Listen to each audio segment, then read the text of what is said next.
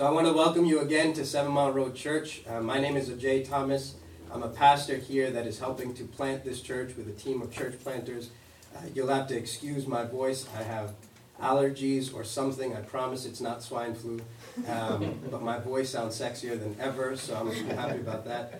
Um, it is a joy to gather with you. Some of you are here for the first time, and so we welcome you. Some of you have been with us for one or two of our preview services, and some of us gather here every week. Uh, it's just a joy for us to worship the Lord and to do so with you.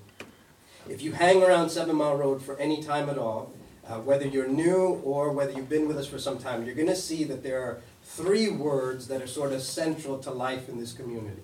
Uh, three words that are sort of who we are and what we're hoping to be. They sort of shape and define and inform and mold, and they're everything of who we're hoping to become. They're, as one of our teammates called it, pillars upon what's happening here is standing upon.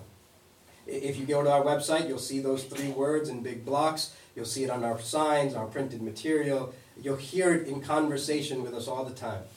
Those are the words gospel, mission, and community gospel, mission, and community. Everything we are, everything we're hoping to be, is sort of shaped and found in those three words gospel, mission, and community. They're the filter through which everything goes. Everything we're shooting for uh, is right there. In, in one sense, that's what we are about.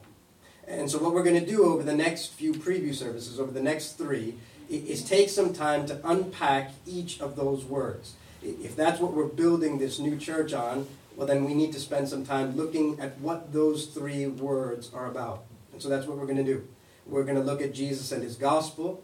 Next month, we'll look at Jesus and his community. And the month after that, we will look at Jesus and his mission. Today, we start with the first of those. We're tackling the first of those words. We're looking at Jesus and his gospel. Now, when you talk about the gospel, I need you to hear that we're talking about something really big. I need you to hear that. Whether you've been in church your whole life or whether this whole Christianity, church, God thing is new to you, the gospel is really big.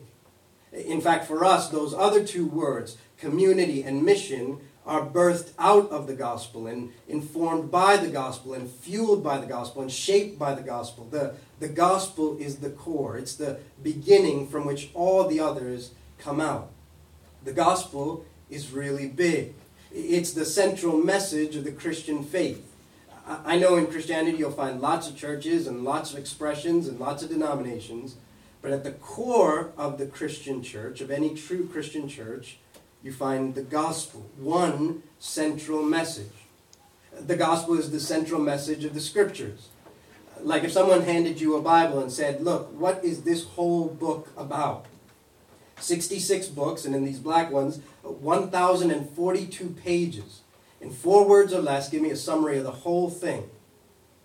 You wouldn't have to bat an eye, you wouldn't have to flinch, you wouldn't have to pause for a second. You could shout back as confidently as you could. It is about Jesus and his gospel. That's what it's about. That is the central message of the scriptures. And so, if the central message of the scriptures is the gospel, and the central message of the Christian faith is the gospel, then it makes sense that the central core of any church would be the gospel. So then it behooves us to start this church by starting with the gospel, by looking at the gospel. And in this book, and in these 66 books, and in these 1,042 pages, you will be hard pressed to find a more concise, compact, concrete, clear presentation of the gospel than you will in Ephesians chapter 2. In Ephesians chapter 2. You won't find everything that you could say about the gospel there because I need you to remember the gospel is really big. You need to hear that. You're never going to outrun the lengths of the gospel. You're never going to outsoar the heights of the gospel. You're never going to outswim the depths of the gospel. No, if you really get the gospel, you're only going to grow in your understanding of its implications and applications for your life all the more broadly, all the time. The gospel's big. After all, if it takes 66 books and 1,042 pages to unpack the gospel, well, then the gospel is really big. And yet, at the same time, in about 10 verses or so, in Ephesians chapter 2, the Apostle Paul gives one of the most lucid, clear, compact teachings of the gospel, presentations on the gospel that you will find in all the scriptures. It's on page 976 of your black Bibles. It's the passage that Jeremy read for us. As you turn there, I want to turn our attention to God. We'll just begin our time asking Him for His help, pray, and then we'll dive into this text and unpack it and mine it together. So let's pray, and then we'll look at Ephesians 2 and the gospel of Jesus. Father, we, your people, come to you and we ask that you would come and speak truth to us now. Tell us the truth about ourselves and tell us the truth about yourself. And let those two truths collide somewhere in our hearts today. We confess that on our own we are resistant to hear truth. Jesus said of people like us that we love the darkness and hate the light. So would you come and illuminate our minds and flood our hearts and open our ears and open our eyes that we might truly see and hear and believe and understand. That we might encounter Jesus and his gospel and that it might make a difference even in this hour. You need to do that because we cannot. And so we pray it in Jesus' name. Amen. All right, so here we go. As Paul begins to unpack the gospel in Ephesians chapter 2, he begins with some really bad news. Now, if you've been around Christianity or the church for any time at all, that sort of surprises you, maybe even alarms you, because you know that the gospel is good news, right? That's what the word means. It's literally translated from the original language, and it means good news and it is. But often, for good news to be really good, it's got to be pressed up against some really bad news.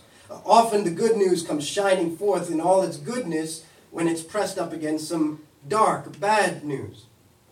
Like if you're sitting at the doctor's office and the doctor comes running in and he wipes his brow and he catches his breath and he says, Man, I got some really great news for you. You're not going to die. You're going to be okay. Now, that might be good news, or it might be incomplete and alarm you a little bit because you're going, die? Who said anything about die? Why are you even saying that? I'm 28 years old. I came with a cough, right? But, but now, what if you had been in the doctor's office and he looked at your cough and he said, man, it looks like you have swine flu. And now 10 minutes pass. And he comes running into the office and he wipes his brow and he catches his breath and he says, Man, I have really great news for you. You're not going to die. You're going to be okay. Now that is good news. It is glorious news. So it is with the gospel. The gospel is good news. It is great news. I swear it is the greatest news you will ever hear. But often, for that good news to be really good, it's got to be pressed against some deep, dark news. And that's where the Apostle Paul begins. In Ephesians 2, in the first three verses, he begins with some really bad news. Listen to what he says and you were dead in the trespasses and sins in which you once walked, following the course of this world, following the prince of the power of the air, the spirit that is now at work in the sons of disobedience, among whom we all once lived in the passions of our flesh, carrying out the desires of the body and the mind, and were by nature children of wrath like the rest of mankind. The gospel starts with some really bad news, and that bad news is that we are sinners. We are sinners. Now, can we be honest for a second? Uh, if we're honest, that hardly seems all that bad at all, right? I mean, some of you have heard that you were a sinner since like you were two. You know how to cope with that. You've learned over the years how to deal with that. And some of you that are new to all this, there is no way a preacher is going to fearmonger you into believing something primitive like we're sinners. It seems almost abstract and generic, hardly causes us to quake or tremble or quiver, that it seems harmless more than it does bad or devastating news. But in these first three verses, the Apostle Paul is going to distill what it means that we are sinners. So much so that I'm almost positive that by the time he's done with these three verses, he will have bothered most of you. Maybe even offended all of us, myself included. Because the gospel has some bad news that we are sinners, and it begins by saying, here's what that means. For one, it means you are dead in your trespasses and your sins. That's what he says. And you were dead in your trespasses and sins. Hear that. Dead. Dead. Apart from God, apart from His grace, apart from the gospel in your heart, your condition as a human being is that you are dead in your trespasses and your sins. He uses those two words, trespasses and sins. Trespass, this idea that there are boundaries that the God who made the universe has set, and you have crossed those boundaries. You've trespassed them, you've transgressed them. He has set rules, boundaries, and you have walked beyond them. That's the idea that we normally think of when we think of things like sin, that we have done things God has told us not to do. He also uses the word sin. This idea that we've not only just broken some things or done some stuff, but we've missed the mark. We've actually wrecked a relationship. We've ruined a relationship. That God had created us good, a good God, to enjoy Him, to enjoy one another, to enjoy the created order. And now, whether you're a Christian or not, something of that seems broken something of how this earth is running, and something of our relationships with one another seem conflicted and constrained, and something of our relationship with God. That we are alienated from God. We've ruined the relationship. That in those trespasses and sins, we are dead. You, need to hear that. That spiritually, you are a corpse we assume that we sort of start off neutral and then drift towards good or drift towards evil. And the scriptures, whether you agree with it or not, Paul is saying you're not born with a blank slate, you're born with a black slate. You're dead in your trespasses and your sins. You are dead in your spiritual life towards God. You're a corpse. You're lifeless and motionless towards God. No thoughts. To, you don't see corpses thinking or moving or walking. So is your relationship with God. That in your human condition, you are dead towards God. You cannot take a single step towards Him, nor do you even want to. That you're not sick. Remember that. He's not saying you're sick and you just need to work harder to get better. You are dead. And your only hope is for some alien power to come and resurrect you to new life because there is no hope in and of itself for a dead corpse. You are dead in your trespasses and sins. But it gets still worse because he's going to continue.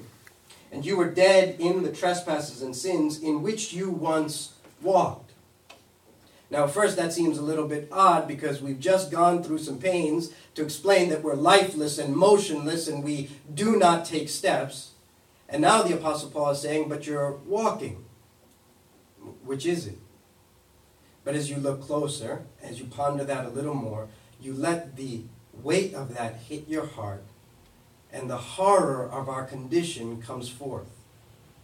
And that is that while we are dead towards God, we are all the while alive towards sin.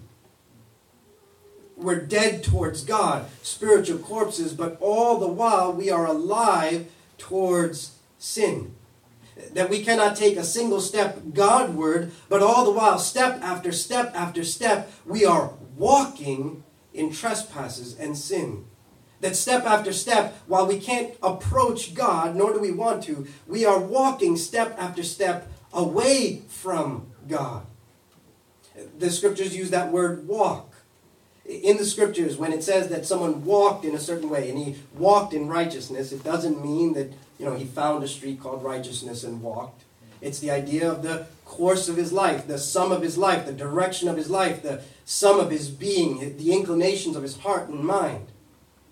And so when the Apostle Paul says we walked in trespasses and sins, the idea is that every inclination of your heart, every thought of your mind, every bit of your being is bent towards evil, bent away from God and towards sin. You are all the while actively walking away from God, step after step after step.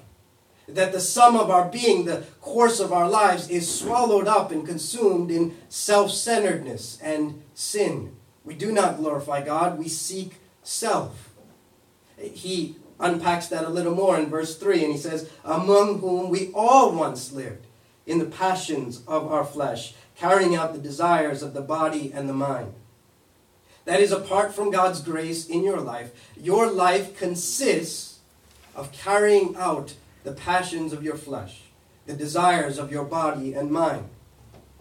Now, that's specific things like lusts of the flesh, like addictions and gluttony and pornography and perversions of a hundred kinds.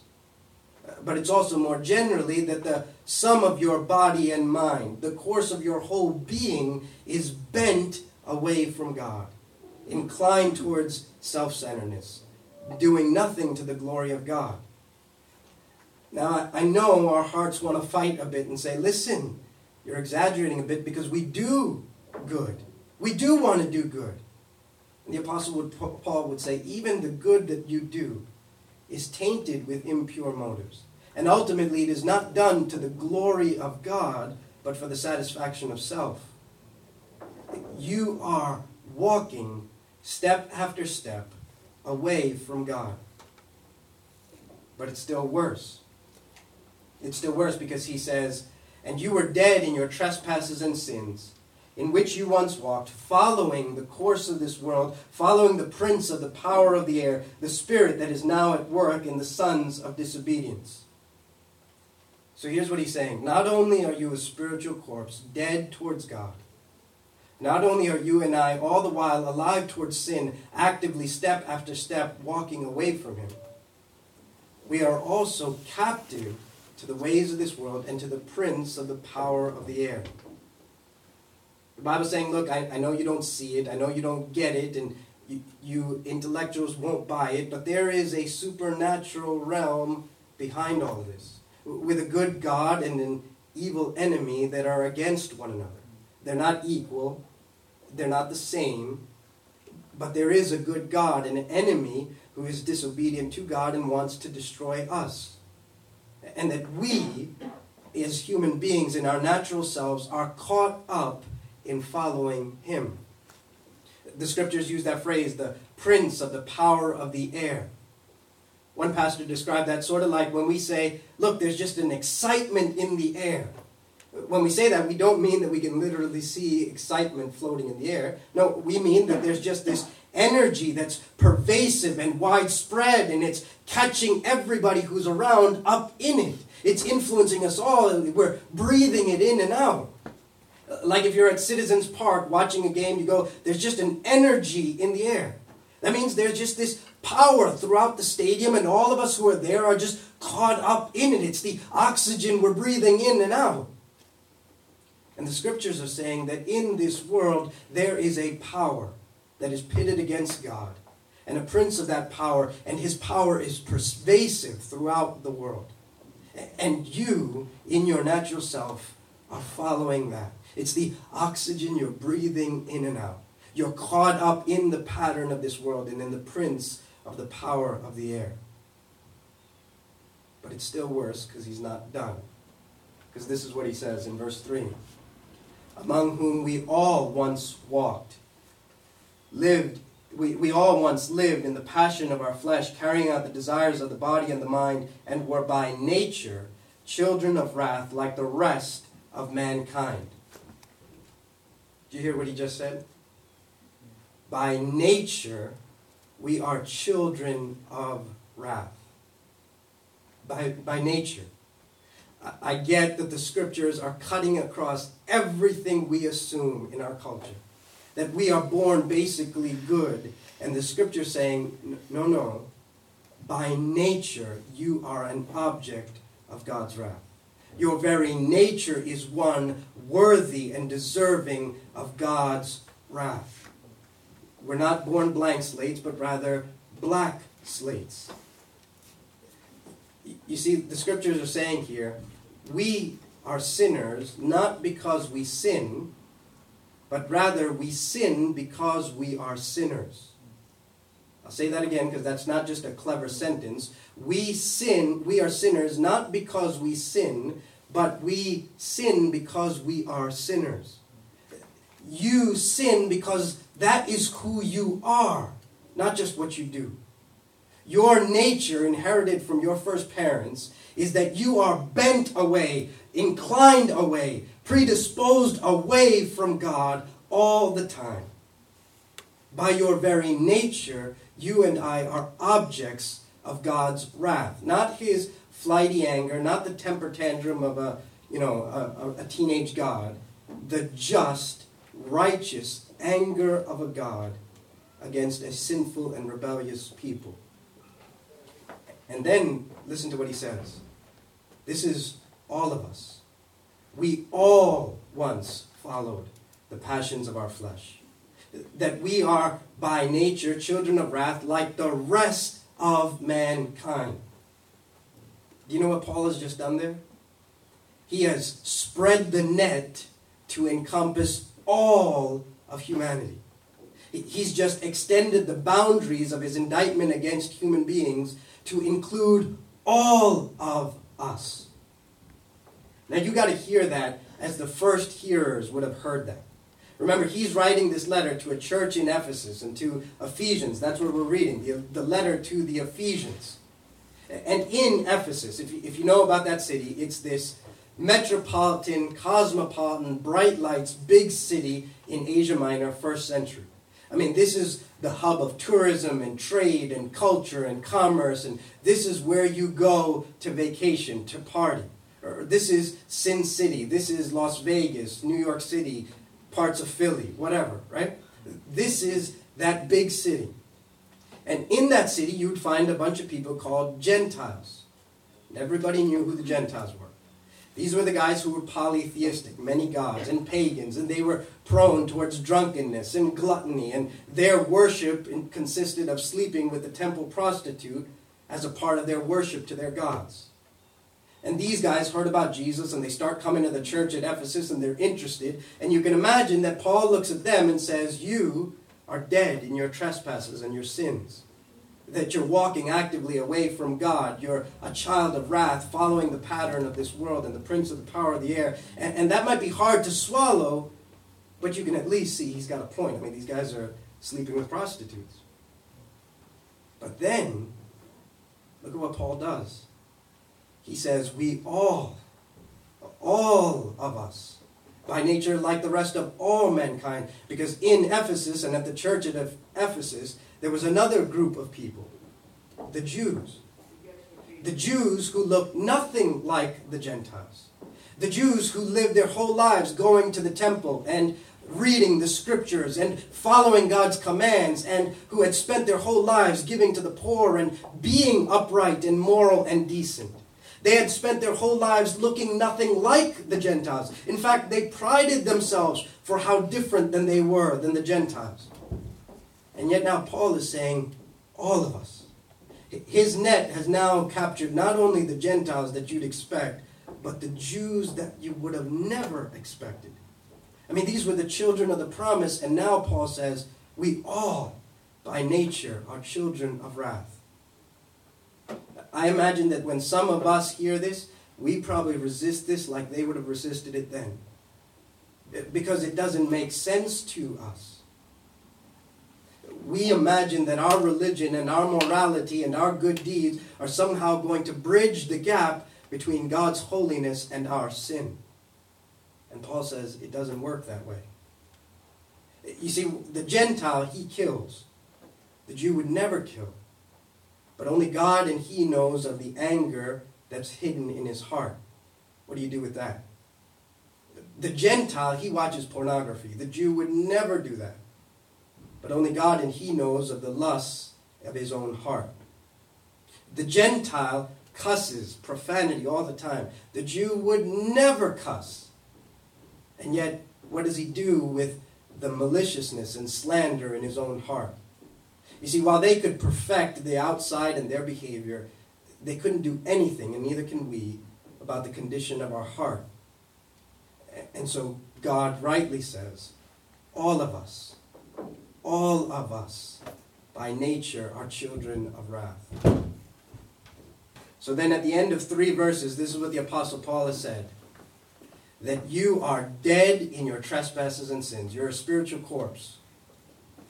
That while you are lifeless and motionless towards God, you are all the while alive towards sin, actively walking away from God. That you are swept up and following the pattern of this world and the prince of the power of the air. That by your very nature you are worthy of God's wrath, and that this is all of us. And what do you do with that? What do you do with that? I, I, I know what we want to do. I know what we want to do is we want to reason with Paul. We want to say, listen, Paul, you are one sad, depressed dude, right? I mean, you talk about pessimism. This guy, the glass is not half empty. There's a, a crack in the glass and all the water's leaking, or there just is no glass. This is this is one depressed guy. And, and so we want to say, Paul, listen, we get that there's something broken in the world. Whether you're a Christian or not, you just turn on the evening news and you go, something's off with the wars and the genocide and the crime and the corruption. Something in the world at large and even within ourselves is off. But Paul basically, listen, we're good. And Paul would say, no, you are dead in your trespasses and sins. But Paul, we can get better. We as a society can progress. We can change no, you're dead in your trespasses and sins. You're caught up in the patterns of this world and it's only deteriorating. But Paul, we can do good, we can be better. No, you're dead in your trespasses and your sins. And even the good that you do is not done to the glory of God and is tainted with impurity. And so you are dead in your sins, dead towards God, you are alive to sin. You are walking in sin. You are following the devil. You are by nature worthy of wrath. God's wrath rests on you. And this is all of us. And there is nothing you can do to change any of that. There is nothing you can do to change any of that. Nothing you can do to take a single step towards God. But God. But God. But God. Those are the first two words of verse 4, and they are the two best words you will ever hear. But God. We were dead, but God. It was over, it was done, but God. We were in our trespasses and sins, but God. We were slaves to Satan, but God. Listen to what he says. But God, being rich in mercy, because of the great love with which he loved us, even when we were dead in our trespasses, made us alive together with Christ. By grace you have been saved and raised up with him and seated us with him in the heavenly places in Christ Jesus, so that in the coming ages he might show the immeasurable riches of his grace in kindness towards us in Christ Jesus. For by grace you have been saved, and through faith, and this is not your own doing, it is the gift of God. But God, Amen. when we could not get to him, but God came to us when we were dead in our trespasses and sins, but God came and made us alive. Are you hearing the good news of the gospel? Amen. Because the gospel has some really bad news, and that that is that you are a sinner. But it has some glorious news, and that is that Jesus is a Savior. Amen. The gospel tells you that you are lost, but that Jesus finds you. You are dead, but Jesus raises you to life. You are in your sin, but Jesus forgives you. The gospel says we are sinners, but God is a Savior. Are you considering the good news of the gospel? The, the exchange that has happened to your condition because of the gospel? Verses 1 to 3, we were dead in our trespasses and sins, but God. And verses 4 and following, we were raised with Christ to new life. You were dead. You could not save yourself. And so an alien power came and resurrected you to new life.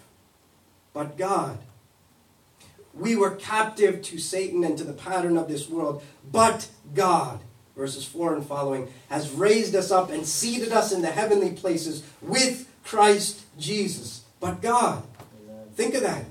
You were citizens of the earth, alien towards heaven, and now God, through His gospel, has changed that so that your citizenship is in heaven and you are aliens and strangers on the earth. But God, you were captive to Satan, but God, so that now Christ could be your Lord and you might see His glory.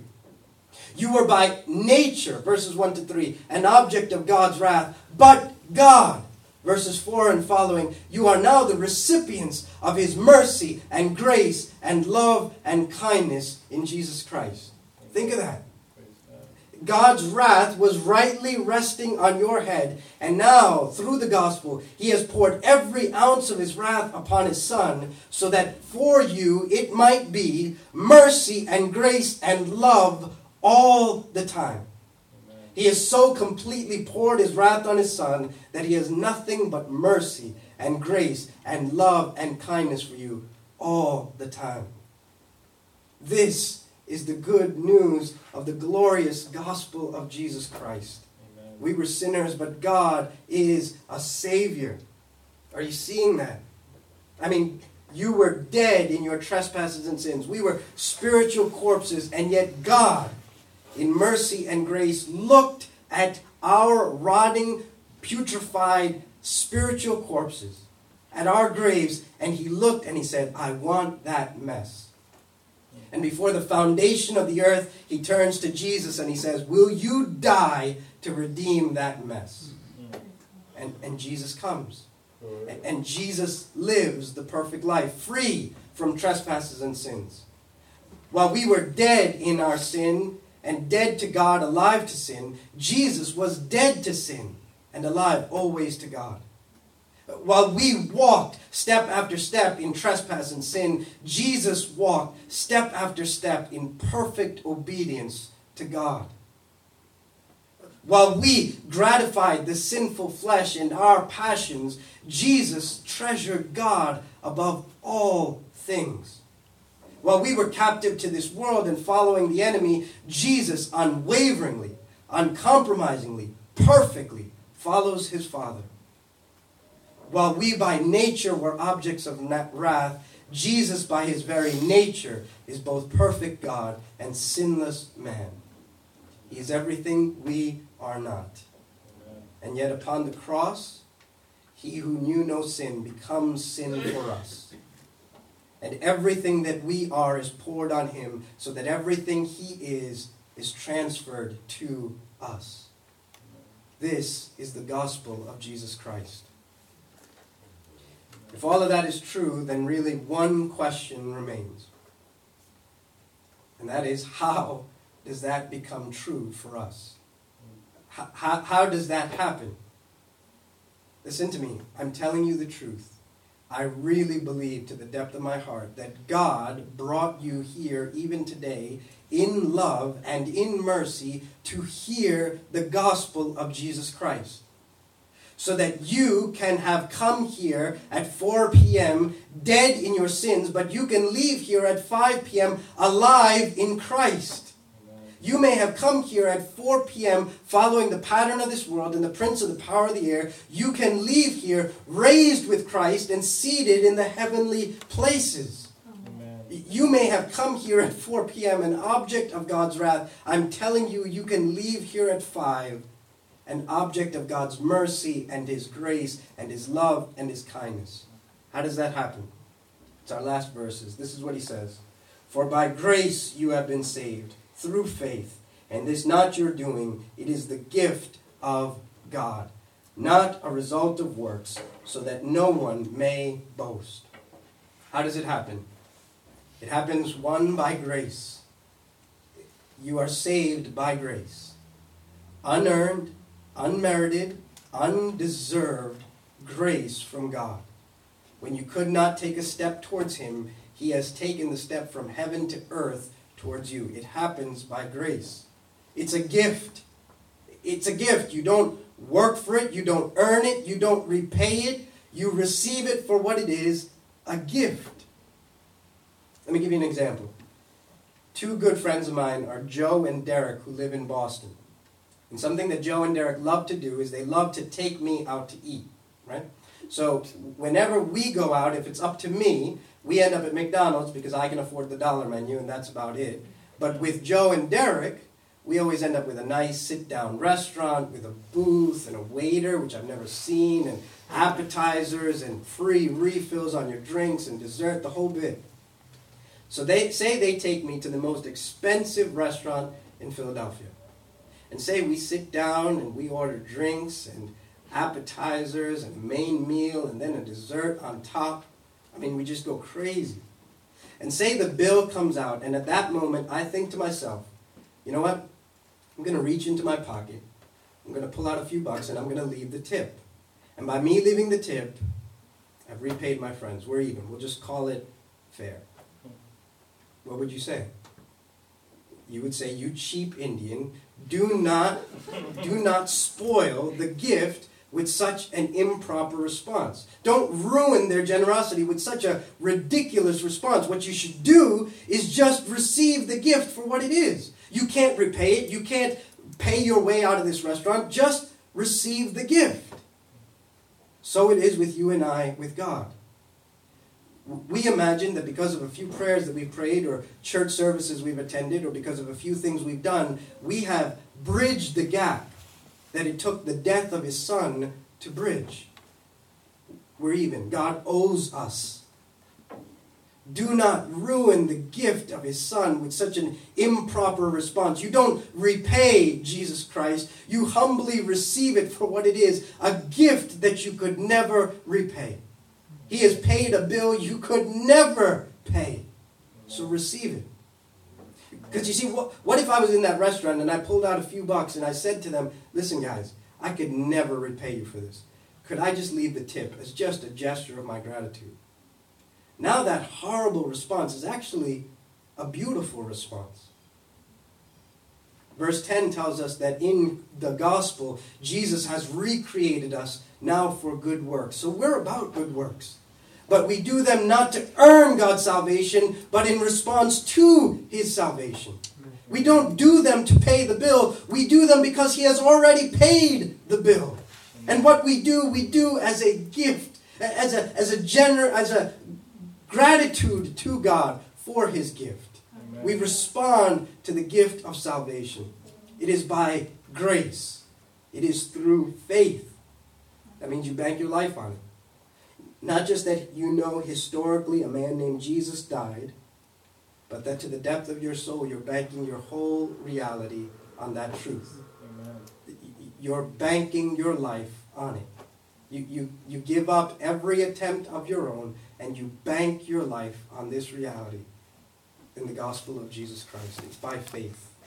You repent and you believe. For it is by grace that you have been saved, through faith, and this not from yourselves. It is the gift of God, not of works, so that there is no boasting. I need you to hear that. There's no boasting in the gospel.